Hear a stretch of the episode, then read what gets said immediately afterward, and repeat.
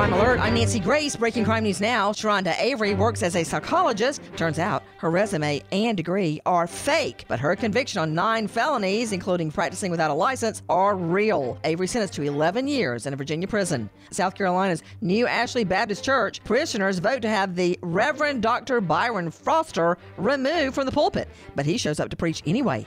Deputies are called. Well, the deputies pass on an arrest, saying this one will have to go to a quote higher authority.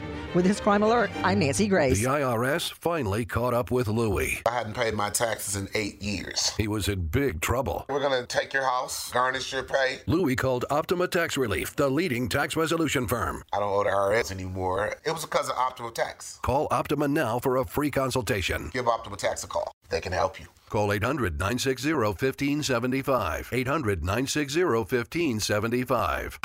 Optima Tax Relief. For details, visit OptimaTaxRelief.com.